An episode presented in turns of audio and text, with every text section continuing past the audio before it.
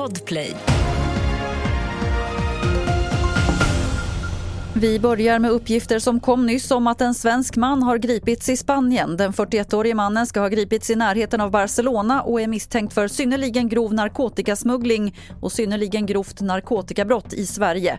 Mannen, som tidigare bott i Malmö, har begärts utlämnad till Sverige.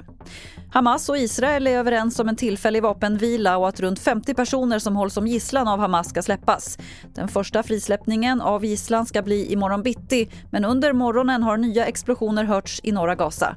Utrikeskommentator Bosse Lindvall. Det kan nog bli ganska våldsamma strider under dagen idag för att båda sidor passar nog på att flytta fram sina positioner eh, det sista dygnet innan, dygn eller två innan det här träder i kraft. Så att det är inte helt oväntat. Men det behöver inte alls betyda att, att, det här är, att, att det inte kommer att bli av. Det är så många som har satsat jättemycket på det här. USA har tryckt på mycket. Det är bra också för Hamas. För en stund sen inleddes rättegången mot en anställd vid Attunda tingsrätt som misstänks ha läckt hemlig information till gängkriminella. Kvinnan står åtalad för dataintrång och brott mot tystnadsplikten. Hon har tidigare nekat till anklagelserna. Fler nyheter finns på tv4.se. Jag heter Lotta Wall.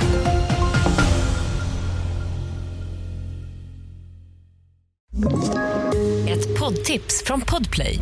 I fallen jag aldrig glömmer djupdyker Hasse Aro i arbetet bakom några av Sveriges mest uppseendeväckande brottsutredningar. Går vi in med hemlig telefonavlyssning och, och då upplever vi att vi får en total förändring av hans beteende. Vad är det som händer nu? Vem är det som läcker? Och så säger han att jag är kriminell, jag har varit kriminell i hela mitt liv men att mörda ett barn, där går min gräns. Nya säsongen av Fallen jag aldrig glömmer på Podplay.